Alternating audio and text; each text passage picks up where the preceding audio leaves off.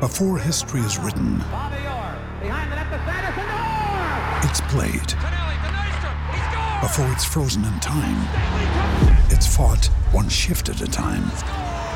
Before it's etched in silver, it's carved in ice. What happens next will last forever. The Stanley Cup Final on ABC and ESPN Plus begins Saturday. Another day is here, and you're ready for it. What to wear? Check. Breakfast, lunch, and dinner? Check. Planning for what's next and how to save for it? That's where Bank of America can help. For your financial to-dos, Bank of America has experts ready to help get you closer to your goals. Get started at one of our local financial centers or 24-7 in our mobile banking app. Find a location near you at bankofamerica.com slash talk to us. What would you like the power to do? Mobile banking requires downloading the app and is only available for select devices. Message and data rates may apply. Bank of America and a member FDIC. Phil Mackey, Judd Zulgad. It's the weirdest thing I've ever had the misfortune to see. Mackey and Judd Yeah, I, I'd say it's top five. on 1500 ESPN. All right, Mackey and Judd. Darren Doogie Wolfson for his weekly scoop session with us. If you want long form scoopage and great interviews with top names in Minnesota sports, Doogie has one of the best sports podcasts in the Twin Cities. It's just called The Scoop, and you can find it on 1500ESPN.com. You can find it on KSTP.com, anywhere you would find podcasts. What's up, Doogie? Good morning, gentlemen. TGIF. A new episode will post like in an hour, hour and a half. Just got done with a couple conversations. JB Bickerstaff, Janelle McCarville, Gary Trent Sr. will also be on this episode. And then I have any number of notes that I'll also unleash. So yeah, I have to finish that up right when I'm done with you guys before I need to get to Wolves practice at 12:15. And then Derek Wetmore will do me the favor of posting that podcast in the next hour or two. Well, let's start on on. So you chatted with McCarville, and so we had we had Whalen on our show. She's a Monday guest on our show, and it's been great. We talk hoops with her, talk life, and we we asked her flat out, "Hey, you know, I know that the Gophers job isn't open yet. This is 72 hours before she agreed, and and the note came out. The press conference was announced, and she she played it off like, well, maybe when I'm done playing at some point. I mean, it was a poker face if she didn't know." So now that we've had time to digest this, uh, Judd and I love it. We think it's great. Um, she's learned from Geno Auriemma and Cheryl Reeve, two of the best in the world.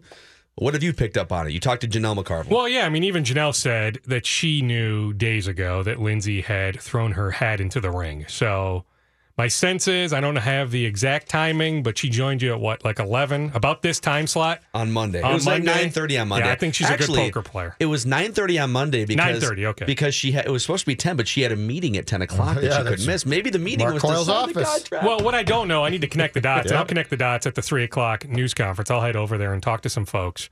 So I'll try to connect those dots. Did her agent Boros? I think it's Boros or Boris. I forget how you say his first name. He's got some Russian Scott ties. Boris is her agent. No, no, it's not Scott Boris. He's got So, some- yeah, let me, got some Russian- I don't want to confuse million. He's people. got Russian Yeah. ties too. Yeah. Lindsay, uh, careful, Lindsay. anyway, yeah, she's she's been with Boris for I, I assume it's Boris for for a long time. But anyway, I don't know if he then reached out and she wasn't aware, or if she had reached out herself, maybe to say, "Hey, I'm interested." I'll I'll try to connect those dots. But but Janelle said she knew days ago that Lindsay had thrown her hat into the ring. My sense is now I know internally they kicked around some names. The woman who was coaching at the University of Buffalo was kicked around. I don't know if it got to the point of calling her agent, but I know internally with Julie Manning, some other people with the U, that name came up. Ivey, the assistant coach at Notre Dame, she came up. But again, I don't know if it got to the point of reaching out to the agent for those women. I mean, my sense is Mark Coyle's top target was was Lindsay. And once again, I mean, you can criticize Mark Coyle all you want, but I told you this after the Motzko hiring. Heck, I told you this after the Fleck hiring. Mark Coyle nails these coach searches. I like this move. it is a strength. I mean, it, it's a great. It's a it's a move that's going to uh, uh, spark ticket sales immediately. PR wise, it's great. And, and I, you know, okay, it doesn't work. It, then it doesn't work. But it's not like this is a heritage women's basketball program that she's going to somehow drag down. You know, you you get these notes about it's a Big Ten program, and okay, and they've had some nice runs. But this is not a program where where it's this 15 years of greatness, and now you're, you're taking a big chance. From their perspective, I think it's really smart. I'm okay with it. I mean, they have one big dance win in what the last nine years. So you're right. The bar is pretty darn low. Now, credit to Marlene Stollings for going to the NCAA tournament two of the last four years. You know, and her one win against Wisconsin Green Bay is that one win Yes. over the last nine years. So sure, I mean, instantly they will sell tickets. Let's not forget, this is a program that has lost millions of dollars going back the last few years. When you factor in private travel with the airfare, when you consider Marlene Stollings making five hundred thousand dollars, not many people showing up. I'm just telling you, that is a program that has lost millions of dollars. It is a program that when it's riding high, maybe can generate some revenue or at least come close to breaking even. So you're right, Jed. I mean, instantly they will sell hundreds, if not thousands, of season tickets. To me, the key is hiring the right staff. Why it surprised me, and not a lot surprises me anymore in the world of sports. Why I was surprised was I always had the sense that Lindsay wanted to keep playing at least one more year. And by this point, if with Lindsay taking this job, I mean, I don't see Lindsay playing a second year with the Lynx. This is it. Lindsay is is playing one more year with the Lynx, then she'll be all in on the Gophers job. I just thought Mark Coyle wouldn't agree to that. Like July is one heck of a grind on the recruiting scene. July is so busy for college So basketball. how does she do that? What ha- so just uh, delegate to a, to whatever assistant staff she hires? I mean, I don't know. I mean, that'll be a question today at the news conference. I mean, Dawn Staley did it for like seven years. Yeah, I mean, you hire the right staff, you know, and whatever the rules allow. I mean, that's another thing. There are so many NCAA rules to navigate. You know, Yeah. she'll be she'll be talking to the compliance office a lot, making sure, okay, can I do this? Can I not do this? But whether it's text messages, Yeah. you know, being on the phone. I mean, heck, if the Lynx are in New York playing the Liberty, if it works out and, you know, it's one of those, you know, where you can make in home visits or school visits, you know, does she have some time at noon on game day to go visit a recruit? You know, shoot around in the morning instead of taking your, your, you know, normal afternoon nap, go visit a recruit, then come back and play the game. I mean, she might have to do some things like that. And didn't the Lynx uh, a month ago or so trade for a point guard from Phoenix, I believe, yeah. Mm-hmm. who's going to eventually transition so that she can become a backup? So, I mean, th- this all sort of does make sense. It does. 'Cause Well, I think it always made sense. 36 in May. Yeah, I mean, she's not young. I mean, I think it always made sense Well- whether she was taking this job or not, or had interest. She's young this was compared to it. me, Doogie. She's just not young for anything. Yeah, for I an know, but I just I, I think whether she was taking this Gophers job or not, this was going to be it. Right. That she was playing one more year. Okay, on the men's side, Doogie, so the Gopher men's team has now lost two top assistants, Kimani Young and Ben Johnson.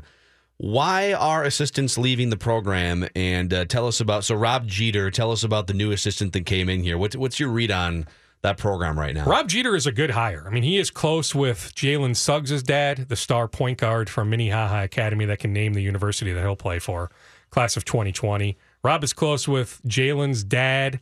He is close with Brian Sandifer, who runs the grassroots AAU program in town. Rob, when he was the head coach at Wisconsin Milwaukee, recruited some kids from that AAU program, going back and forth with Ryan Miller, who's Mike Miller's brother, who's an assistant coach at TCU. He used to coach at UNLV, so he still knows a lot of people at UNLV. Mm-hmm. Ryan told me really good things about Jeter. Jared Nuness, who's a friend of mine, assistant coach at Baylor, he's heard good things about Rob. So, from everything I can gather, Rob Jeter is a really good hire. Now, why are guys leaving? Well, Kimani Young is from New York. He's getting a raise. He knows Danny Hurley. I mean, you think about Beth Goetz being in the UConn athletic department. You think about David Benedict, used to be here. He's the AD at UConn. David and Beth had nothing to do with Kimani. I mean, they like Kimani personally. They know him personally, but this was all Danny Hurley, the new head coach at UConn, identifying Kimani, coming after him with a nice offer. And I can guarantee you, Kimani sees the writing on the wall. Is this a sinking ship? Is Richard Pitino fired this time next year? You have to consider that. If you're Ben Johnson, trust me, he considered that. Then he gets a raise, he gets a new title. He's the lead assistant at Xavier. I mean, It's that better- one a better hurts program, though. too. It's a that program. one, that one hurts. I mean, I don't think people realize how much Ben did behind the scenes, how many relationships he has in town. Now, Rob has recruited Jeter, has recruited the metropolitan area. Certainly, Pitino does his best to to formulate relationships, but I'm telling you, Ben was the guy on that. I mean, put it this way: Amir Coffey is not a gopher without Ben Johnson. You know, you look at the three guys they brought in this year with Kalscheur, you know, Oturu and Omersa. I don't know if all three. Now I think Oturu had all sorts of interest in staying local, regardless of who the coach was. But I'm just telling you, I don't know if all three come here without Ben Johnson. Ben Johnson's fingerprints are all over this program. I'm just telling you, Maybe it's my bias because he's a friend, but they are going to miss him a ton. That is a bad, bad loss. What what's the expectation like uh, for P- Pitino then? What's the uh, what's the minimum expectation do you think the Coyle has for this program to uh, to come back in 2018-19? Well, I mean, be one of the 68 that qualifies for Yeah. the NCAA tournament. That's I don't think that- that's that's, not that much to that expect. tough. But best of luck. Now they have three scholarship openings right now, so you can you can change the roster. Heck, in basketball with three spots. Heck, for next year they can change the roster right now significantly. You know, but Amir Coffey still isn't even shooting. That was a significant surgery he had on his right shoulder. I mean, he won't even start shooting until he June. He'll be and okay. and he came back and tried to play, correct? Yeah, well, yeah, and he That wasn't Ohio supposed State to. He wasn't supposed to come Garden? back. Yeah. Yeah. Well, he came back for the Ohio State game, and then you know Pitino went on the record saying he retweaked the shoulder Yeah. that next game against Northwestern. Amir should have never been on the court. Yeah. And trust me, there's stuff behind the scenes that's been occurring on that front. I don't think anything's gonna big Scoops? happen. Nah, but I'm just saying there's there's some frustrated people Mm-hmm. on that front. I can just tell you. I mean, Amir just should not have been on the court on January 20th at Madison Square Garden. He just he he wasn't in a spot to be playing that game. So I'm just telling you, you know, Isaiah Washington is he ready to be a starting point guard? I don't see the proof. You know, and and heck, I was on the Isaiah Washington bandwagon as much as anybody, but I don't see it. What I'm getting at is they're looking for, you know, a graduate transfer that can be a point guard that can come in and play right away. You know, and at that point, you have two other openings. You know, bring in some guys that can play right away, regardless of position. Who you cares? you win Shooting guard, Yeah. small forward, power forward. The pressure is on. Now, Richard Pitino has been reaching out to some people, some parents of players, claiming the ship is not sinking, that he still feels pretty confident about things. But yeah, I mean, heck, I'm just telling you, those two assistant coaches saw the writing on the wall. Maybe They- it doesn't happen, but but that Richard Pitino absolutely could be out of a job a year from now. Uh, in fairness, like Ben Johnson, Xavier's a better program. If you're getting more money and a, a better title, a UConn's Oh, a no-brainer. better program. So I, I think there's enough talent to get back to the NCAA tournament. Can it all mold together? On the football side, I got to be honest.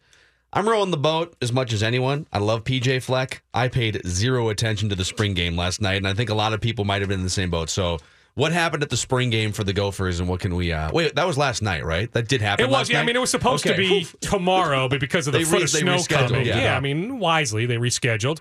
You know, Wisconsin canceled its spring game. Iowa State canceled its spring game. The Gophers absolutely wanted to get a game, and I mean, there wasn't a great solution. So the best they could do was was they did play the game last night at at TCF Bank Stadium. Yeah, I mean, I'm with you. I mean, heck, again, we're talking about a program with a very low bar. So yeah, I mean, I think PJ Fleck has a chance to to get this thing back to to where Kill had it a few years ago, get Yeah. to a New Year's Day bowl game. You know, I still contend that of the two divisions in the Big Ten, they are in the easier by far of the two. Who's our quarterback? Well, I mean, right now it's Tanner Morgan, the redshirt freshman. I mean, he knows the offense as well as anyone. He was a big time winner in high school. I mean, he doesn't have all the physical attributes that you want in your quarterback. Also, keep in mind, you go back to whether at Western Michigan or last year, Kirk Ciarrocca's offense, PJ Fleck's offense, they need multiple quarterbacks. The way the quarterback handles the ball, one quarterback is not staying healthy throughout 12 games. They will play 100% or 99.9%. They will play two quarterbacks by late October, early November. So you figure Tanner Morgan, the redshirt freshman, is one. Vic Viramontes, the junior college transfer, is the other. Keep in mind, though, Vic got here, what, January? Then it's a lot of weight room time. There hasn't been a whole lot of time getting acclimated with Minnesota being a California kid, getting acclimated with just a school schedule. You know, not that he wasn't going to school at the JUCO, but it's it's another level up being here at Minnesota. So it's not like he's had a ton of time to learn the offense. I would Sure. say give Viramontes some time. The kid that stood out last night is the true freshman from IMG Academy. He went to IMG Academy in Florida from from southern Minnesota, though. His his roots are in southern Minnesota. Zach Annexstad. I mean, the kid should be going to prom this weekend or next weekend. And he's performing on the big stage of the spring game last night. Now, in a perfect world, as a true freshman, he is redshirting. Keep in mind, he's a preferred walk on. So this quarterback that was really good last night is not even on scholarship. Now, one day right. he'll be on scholarship. Right. Pittsburgh offered him a scholarship. He had scholarship offers. That's a credit. I mean, that's where PJ Fleck is is fantastic. Where where you're rowing the boat, where I like him, he is a tremendous recruiter. He will get the talent here. It remains to be seen if they can coach that talent up, but he is going to get good talent here. But I'm just telling you, remember that name. Maybe not this year, But 2019, 2020, Zach Annexstad. Right on. Doogie, we got to get to uh, Chris Singleton here soon, but people can find much more uh, Janelle McCarville and JB Bickerstaff on the Scoop podcast this afternoon. You can download that anywhere you would find podcasts. So good stuff, dude. Thanks, You Dan. got it. And yeah, with JB, we got deep into. I mean, he was the interim head coach of the Rockets just two years ago, so he knows James Harden well. He knows Trevor Ariza well. He knows Clint Capela well. Although that roster from just two years ago, those are the only three holdovers.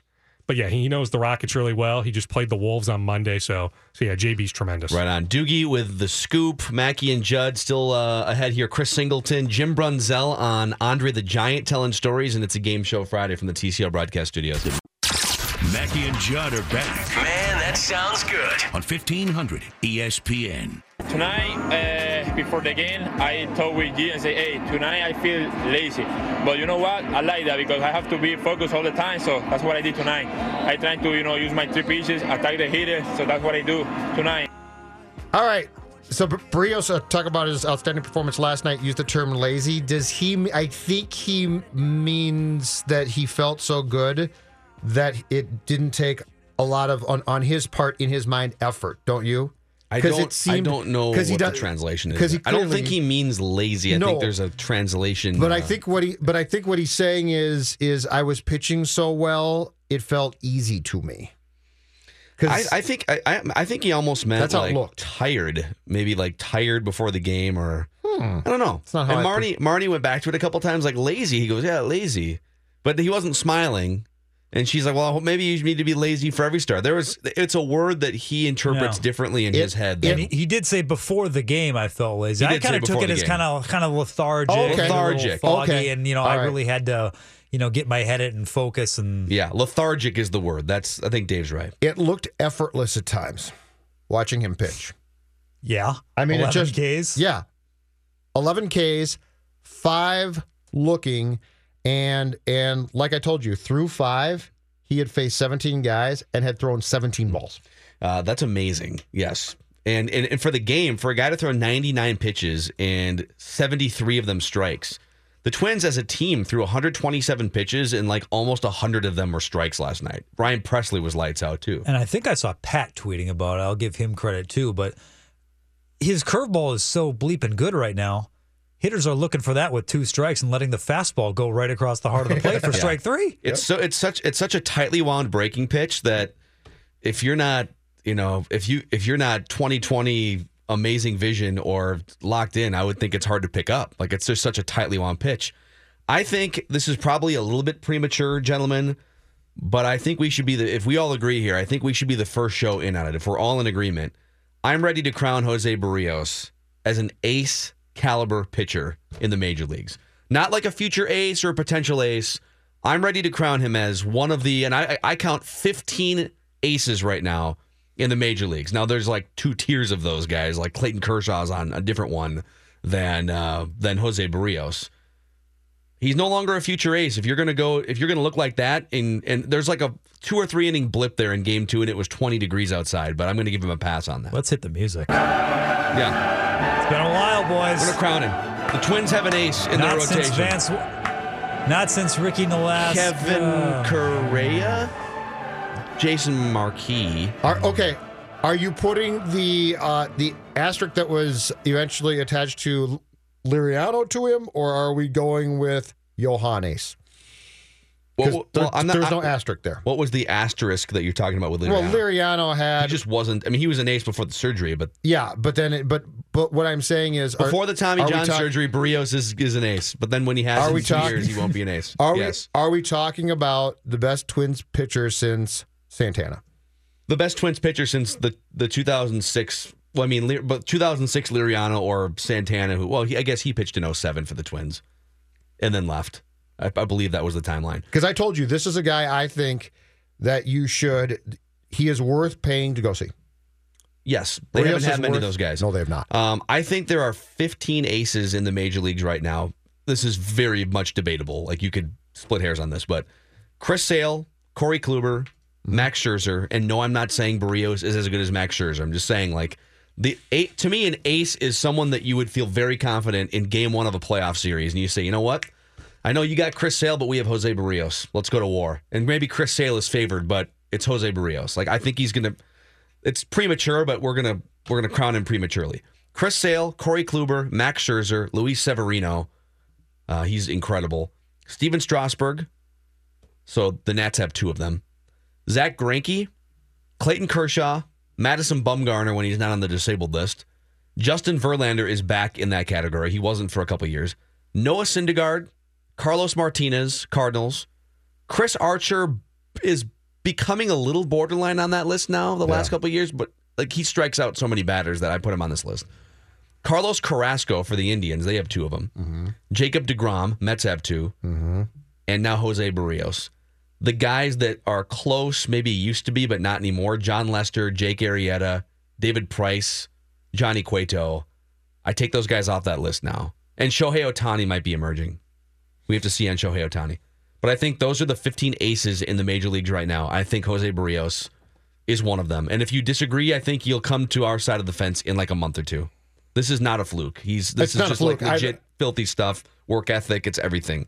I, I'd like to see a little bit more before I officially put him on that list, but it's not a fluke. He's going to be if if he doesn't belong on that list right now, he will. He's going to be that good. I ju- I just want- I wanna be the first one on the bandwagon, Until so. at least as you you predict, he'll, he'll have to have Tommy John, and that that'll derail the whole thing, and he'll either he'll either miss the year and come back not the same guy, or he'll miss the, the year and the Twins will fall apart. Other than that, though, it's going to be great. I'd like to I'd like to give it till July, but I, I think I told you his progression makes perfect sense to me. He came up with really good stuff and he struggled and, and you could tell that the stage was too big at the time. Then last year he transitioned into, oh my gosh, he is really good. It's going to take some time, but you could continue to see it and it didn't feel fluky. The start against Baltimore and what I watched last night doesn't feel like there's any fluke to it whatsoever. Uh, Hugh chimes in and says, "Can Judd put his money where his mouth is and pay for tickets when Berrios pitches instead of going to the games for free? Otherwise, stop pay to go- saying that." I'll pay to go see him. I'd Will pay you- to go see you him. really? Write that down. Why does Go Hugh on the hate record. me so much? There's no reason for Well, this. Well, you watch games for free. I'm you're- Ma- but I'm Mauer like. I'm Mauer like. I come every day and give my best, and Hugh still hates me. Why? Why does he hate me? I've done nothing to Hugh. Maybe he wishes you had bilateral leg, leg weakness. or bilateral vocal cord weakness. All I do just is got fired. I'm just like Joe. I mean, I just come here and do my best every day. Okay, okay, guys. Jeez, That's really neat. I don't understand why Hugh has to hate me. Never seen you drink a glass of milk in your life. I can't. So you're not like Joe. I have I have lactose Actually, issues. That's the big. That's the most underrated part about Joe Mauer. He has a steel trap of a stomach got a- if he's drinking that much milk. He's got a great digestive system. Chris Singleton. I don't know if he has a great digestive system, but he knows a lot about baseball, and he will join us next. Please listen carefully. Mackey and Judd now continue Let's go, people. Let's get it going. on 1500 ESPN. Mackey and Judd are talking twins now. With former player turned ESPN baseball analyst Chris Singleton. Hey, let's uh, let's start right here. Let- Let's pick up where we left off last segment. Let's bring our guy Chris Singleton into the mix here. Mackey and Judd in the TCL broadcast studios. We uh, we're premature on this. We're just kind of reading the tea leaves. Jose Berrios again was filthy for the Twins last night. Uh, his resume from first round draft pick through lights out minor league performances and showing flashes. We think he is very close to, if not at, that ace caliber pitcher stage with his stuff, with his work ethic. If, first of all, your thoughts on Jose Berrios, and if he emerges into that ace caliber category, how much does that impact your impressions of the Twins? Well, I mean, I think, and first to say good morning, guys. Uh, thanks for having me. Uh, you know, I, I look at him, and you know, obviously his mechanics are sound. He's you know, good-looking kid. He, his composure out there on the mound, and the way that he goes to work. You know, you you look and you say, okay, first round pick, everything else when he came out in the draft, and you're looking for um, the the numbers in terms of like you know big guy, you know hard velocity, everything else. But you look, he's six foot one eighty, and it's almost a little bit like Pedro Martinez in terms. I think Pedro Martinez was thinner than he was at that age, but he's not this big overpowering uh, kid. But he seems to have a real understanding of, of how to pitch, and he is learning quickly. I mean, last year, nothing to shake a stick at. 14 wins last year, ERA under 4 and then you continue to improve out of the gates um, at at 23 years old. I mean, I, a couple of things I was looking at. You know, seeing his ground ball rate, it's gone up about six percent, and Um, you know, the right-handers. this is ridiculous. Right-handers are slugging 128. Wow. Jose. Oh, It- man. it- it's in that breaking ball that he has. Um, it's you could argue that it's the best breaking ball in the game, um, especially right now. My opponent's batting 095 off of it. So uh, you look at those things, and and sure, even if he's not the ace, because again, he's still, um, you know, he's still growing into this, and to, and to throw him at the front of the rotation and and have him post up every fifth day, perhaps against. Um, you know that other team's best in in many cases, and then the workload and and everything else stress over the course of a season. I'd rather wait, you know, uh, a little while. Let let it just really organically happen, like it seems to be. Doesn't have to be, you know, this year, but I would expect, without question, he's that guy next year, out of from opening day. Which uh, br- brawl did, did you enjoy more th- this week? The pa- Padres and Rockies, sir, or the Yankees and Red Sox? Well, okay, it's Judd, right? I'm, I'm Yes. we've not met in person. Okay, so I'm getting an idea for the voices and names. Okay, so here's what I'll say, you know, especially for all the kids out there, didn't enjoy any of it, but if I had to pick, if you made me pick, Yes, pick. I enjoyed. You have to. Uh, I, I'd say that Nolan Arenado, um, that was pretty, yeah, that was pretty in, intense. I, I don't necessarily agree with the response, but when you look at what was happening, it was for real. Because most times, I mean, what is it? It's a little, it's a kind of a hug fest out there, and you know, a lot of times guys are, you know, want someone to grab them so that then they can take it up to the next level. And you know, really, you're really angry now that someone's holding you. But Exactly. this is a situation where this is a situation where it was fisticuffs. I mean, let's go. And uh, you know, the glove. I thought the glove toss by the pitcher was Pretty good. um, Pretty you know, aggressive. very Yeah. thoughtful, very quick. You know, Yeah. uh, didn't hit anything. Uh, but hey, at least it was a, a pretty good effort. Nice duck by Arenado. So I mean, I think there were there were all kinds of uh, antics in there that were were entertaining. Um, on the other side, you know, in Boston, it's obviously freezing cold out there. Joe Kelly throws hard, and uh, you know, if you're you're Tyler Austin, you know, getting smoked right there, that's that's tough. But hey, you, you know, you could see at the end, you know, Joe Kelly's bleeding at the neck and everything else. So, you know, you don't really you don't really like to see it. I think back when I was in a pretty good one. Um, unfortunately, I wasn't in the middle of it. But when you know White Sox and Tigers, you know, uh, I think it was 2000 or something like that. But we had a pretty ugly one that that you know it ended up two or three times we had benches clearing and there was all kinds of stuff going on. Uh, Robert Fick, you probably remember, like Oh, yeah. down in the bullpen at the. I mean, that was a pretty bad one. And uh, yeah, you know, CJ Nik- Nitkowski and I, you know, CJ is a pitcher for the Tigers. We were hugged up somewhere on the outside of the circle, you know, just kind of like making sure, okay, you good? I'm good. Are you good? I'm good. Okay. So, you know, that's kind of CJ and I don't really, you know, know, don't really have much of a relationship in terms of like we were never teammates or never really friends. We respect each other and we run into each other from time to time.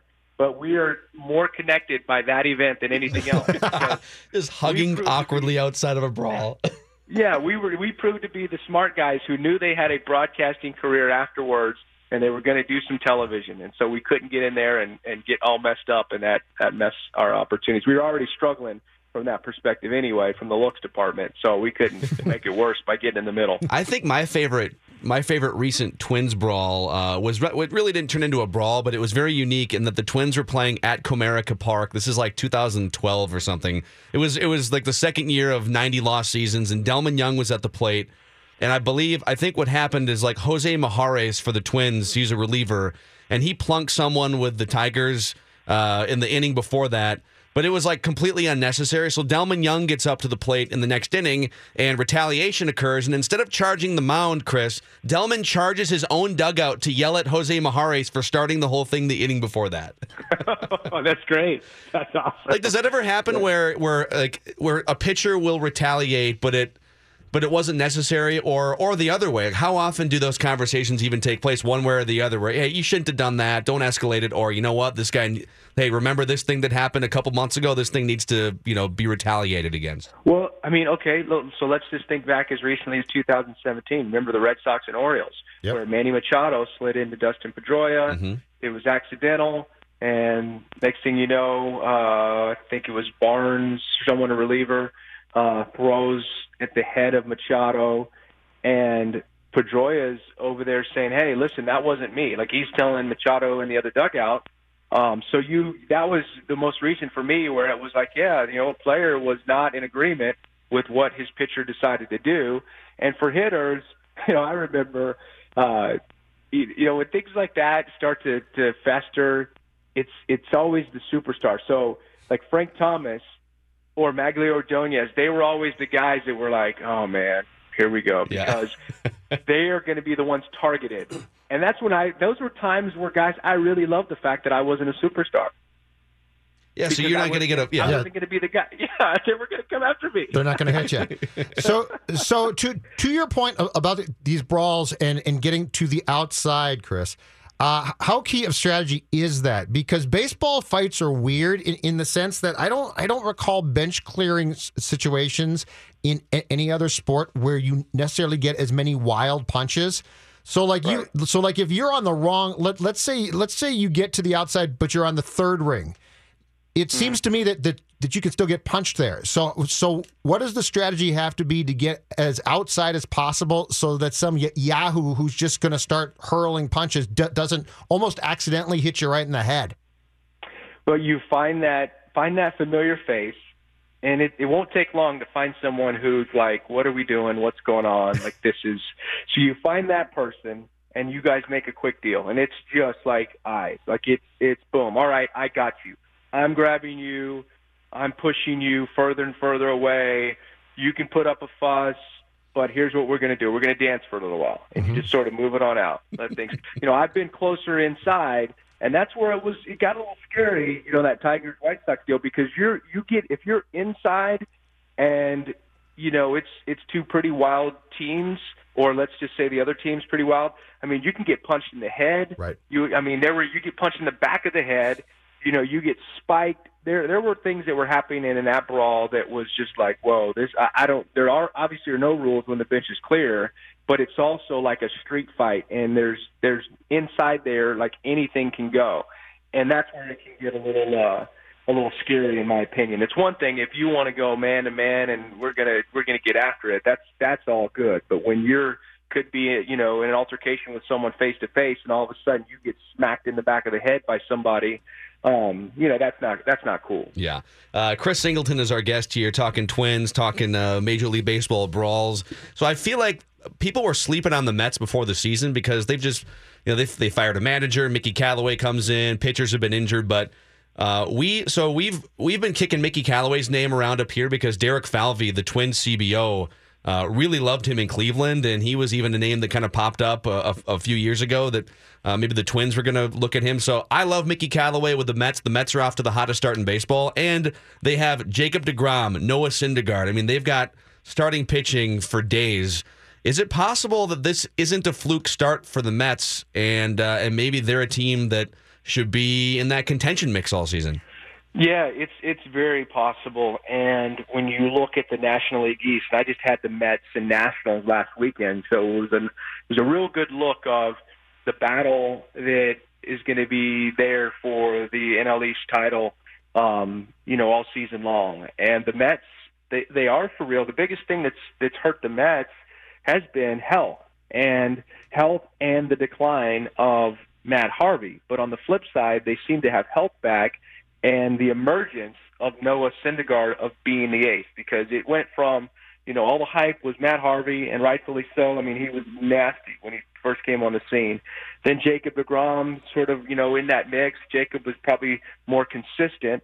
Um, and then he sort of becomes the dependable guy. You know, you can trust him. Degrom, he could be your number one, whatever. And then in through that whole process, Noah Syndergaard's kind of just drafting off of all of them, and then gets catches his momentum, and everything profiles for him as yeah, all right, you know, from head to to body, he seems to to put this together where he's your ace.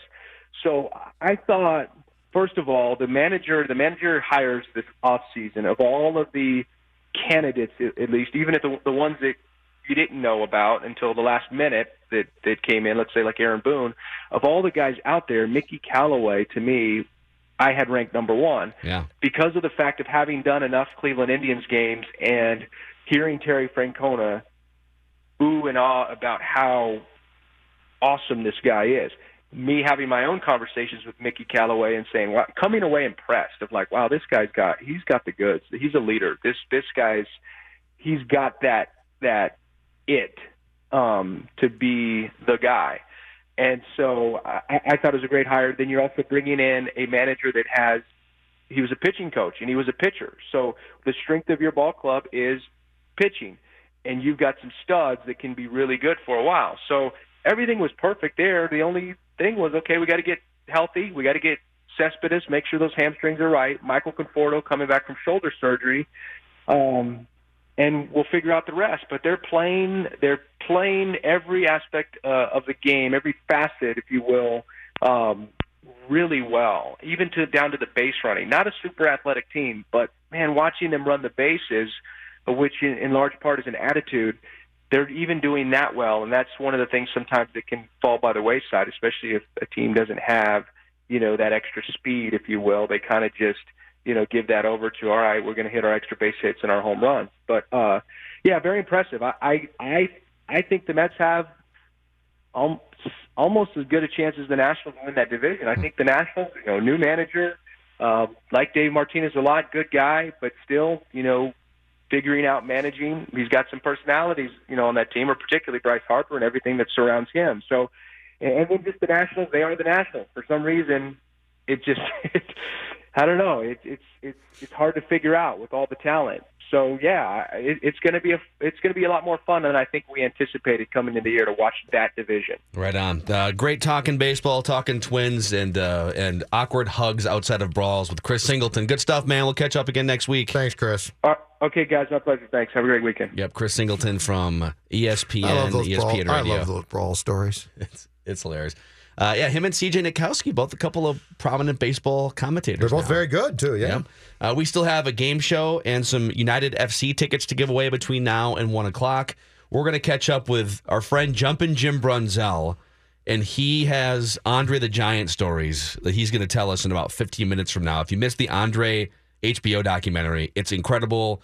You're going to be snowed in this weekend. Find some time, carve it out. Uh, when we come back, let's let's talk some Wolves here for a few minutes. When we come back here, Wolves and Rockets this weekend. Mackey and Judd. Phil Mackey, Judd Zulgad. It is going to be fun. There's going to be fun. Mackey and Judd It's not always going to be easy. It could cause plenty of angst. on E 1500 ESPN.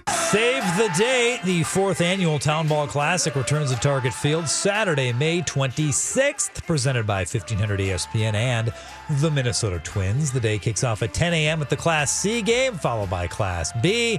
And of course, Class A as well. All games broadcast here on 1500 ESPN. Tickets are 10 bucks and good for the entire day if you want to make it down there. Proceeds from the event will benefit the Twins Community Fund. For more info or to purchase your tickets, head to 1500ESPN.com, keyword events. And hopefully by that time it stops snowing so they can actually play baseball. Um, Yeah, they. This is going to be bad. This is awful. It's already pouring outside. This is yes, very depressing. very glum outside. Um, Wolves question for you, and I I actually broached this subject with you when we were at the uh, uh, Hawks game a few weeks back in the uh, TCL broadcast uh, booth there at the Wolves game. If you are Thibs, and and he won't do this, I'll start by prefacing it with that. But if you were Thibs, would you consider against a team like Houston, which is which is going to beat you probably in four games, maybe five, would you consider altering things on offense to get Karl-Anthony Towns outside as much as possible? Because the Rockets, the problem is this: you're going to work your butt off to score two points, and then the Rockets are going to come down and shoot threes. They shoot on average, Phil Mackey, 42 threes a game. They're going to make a bunch. Yeah. Your best three point shooter, I believe, is KAT. Yes, he is. So if you were Thibs, would you consider getting creative and altering things up from your normal scheme to make sure that he can get as many three point shots as possible, or at least give you a fighting chance to to utilize that skill as frequently as possible in a series where if you don't do something, you're good just going to get beaten four games. I'll answer it this way. I think there's two dynamics that need to be. Uh, and Matt Matt Thomas, the voice of the Rockets, who joined us like two hours ago, alluded to this. I think there's two things that need to be accounted for, much more than they were in those four matchups in the regular season. Number one would be closing out defensively on the Rockets three point shooters. I'm getting to your. I'm, i it's Yeah. a roundabout way of answering your question. All right. closing out faster on those Rockets three point shooters. And this is where a guy like Gorgui Dieng defensively, like he's lean, he's tall, he can rebound and all those things. But if it comes down to switch, switch, rotate, rotate, sprint over here to grab the guy in the corner and get a hand in his face, is Gorgui Dieng going to be the best guy to, to play in that situation? Um, and there might be another guy or two out there. Like this is where Derrick Rose actually has a better chance of getting a hand in a guy's face if the Wolves are all if they're all in defensively as much as they can be. You might have to play some unconventional lineups, go a little smaller, get a little quicker. That's my point. Yes. And just defensively to get a hand in someone's face, right? Because Yes. it's not like you have to account for if you were playing the Pelicans and they had and Boogie Cousins was healthy and you just don't want to get dominated inside. Well, you're going to put big men out there. Um, so that's one thing. You got to close out. You can't just let they're going to hit threes and it's going to be a discrepancy. Like they're just going to dominate you in that regard. But can you make it twenty percent less painful by putting a hand in in a face on a regular basis?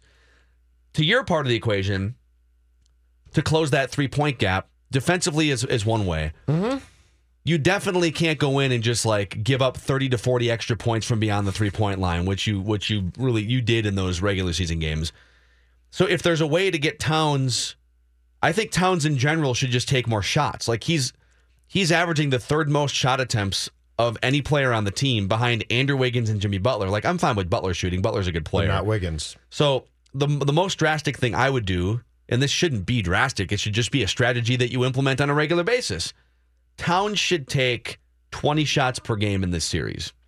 Not like contested shots, like scheme him to get into advantageous situations. Some of those should be threes. Yes. So he averages 14 shots a game. Wiggins averages 16 shots a game. Towns averages three and a half three pointers taken. Uh, uh, Wiggins averages four. There's a 10% difference in their make rate. So it's incredible. This is the series where Wiggins needs to be all in defensively and he needs to defer more on those shot attempts unless they're like point blank at the rim if they're in spots where, where it makes sense for him to take them corner threes you got to feed towns offensively and as part of that to your point mm-hmm. he should be taking threes as well. Like he and he is. Like he's ta- like i say he's taking three or four a game. It should probably I'm- be more like six or seven per game as long as they're open looks I'm but that should be a concerted effort. I'm you got to close the gap. And I'm saying come out with a scheme that the Rockets don't necessarily expect. Which is amazing. Like they, that the fact that an opposing go- team wouldn't expect you to feed the most efficient I- offensive they- player in the league is if he- ridiculous. but yeah, But but if you came out with with a scheme that called that called you to run plays through, through him, and on X amount of those plays he's outside, they wouldn't expect that. And I just if if you if Thibs defaults to his strategy, if he just says, "Well, we play like we play, so we're gonna," you're you're done in four games. Well, te- you to- might win one, I, but I don't think you do. Teams, I mean, teams definitely know that he's going to be living outside to some degree because the guy takes a bunch of three pointers every night. So it's not that they wouldn't expect him to be outside. I think it's just that you have to take what you've done already with him and just beef it up. Like he should be taking more shots. When you're that good and that, eff- he has a better effective field goal percentage, which includes not only your field goal percentage, but where you take shots from, right? It's like volume of scoring and how efficient you are. Yes. He has a better effective field goal percentage than Kevin Durant and LeBron James. He should be treated that way on offense by the Wolves first. Yeah, plays By the Wolves first. plays should go through him. Yes. Um, but yeah, I mean, I can't believe I'm saying this because Derrick Rose is mostly an atrocious defensive player. But if it comes down to just needing guys who are quick enough to get out and put a hand in someone's face, a, a guy like Derrick Rose, you might have to tap into him. You might have to tap into a Derrick Rose defensively Oh, in the Thibs would love to do that. Thibs would love to do that. Are you kidding? Yeah. All right, let's switch gears. We are going to play a game show. We're going to give away tickets. We're uh, Minnesota United tickets. We have other things to give away, so look for that in the next hour or so.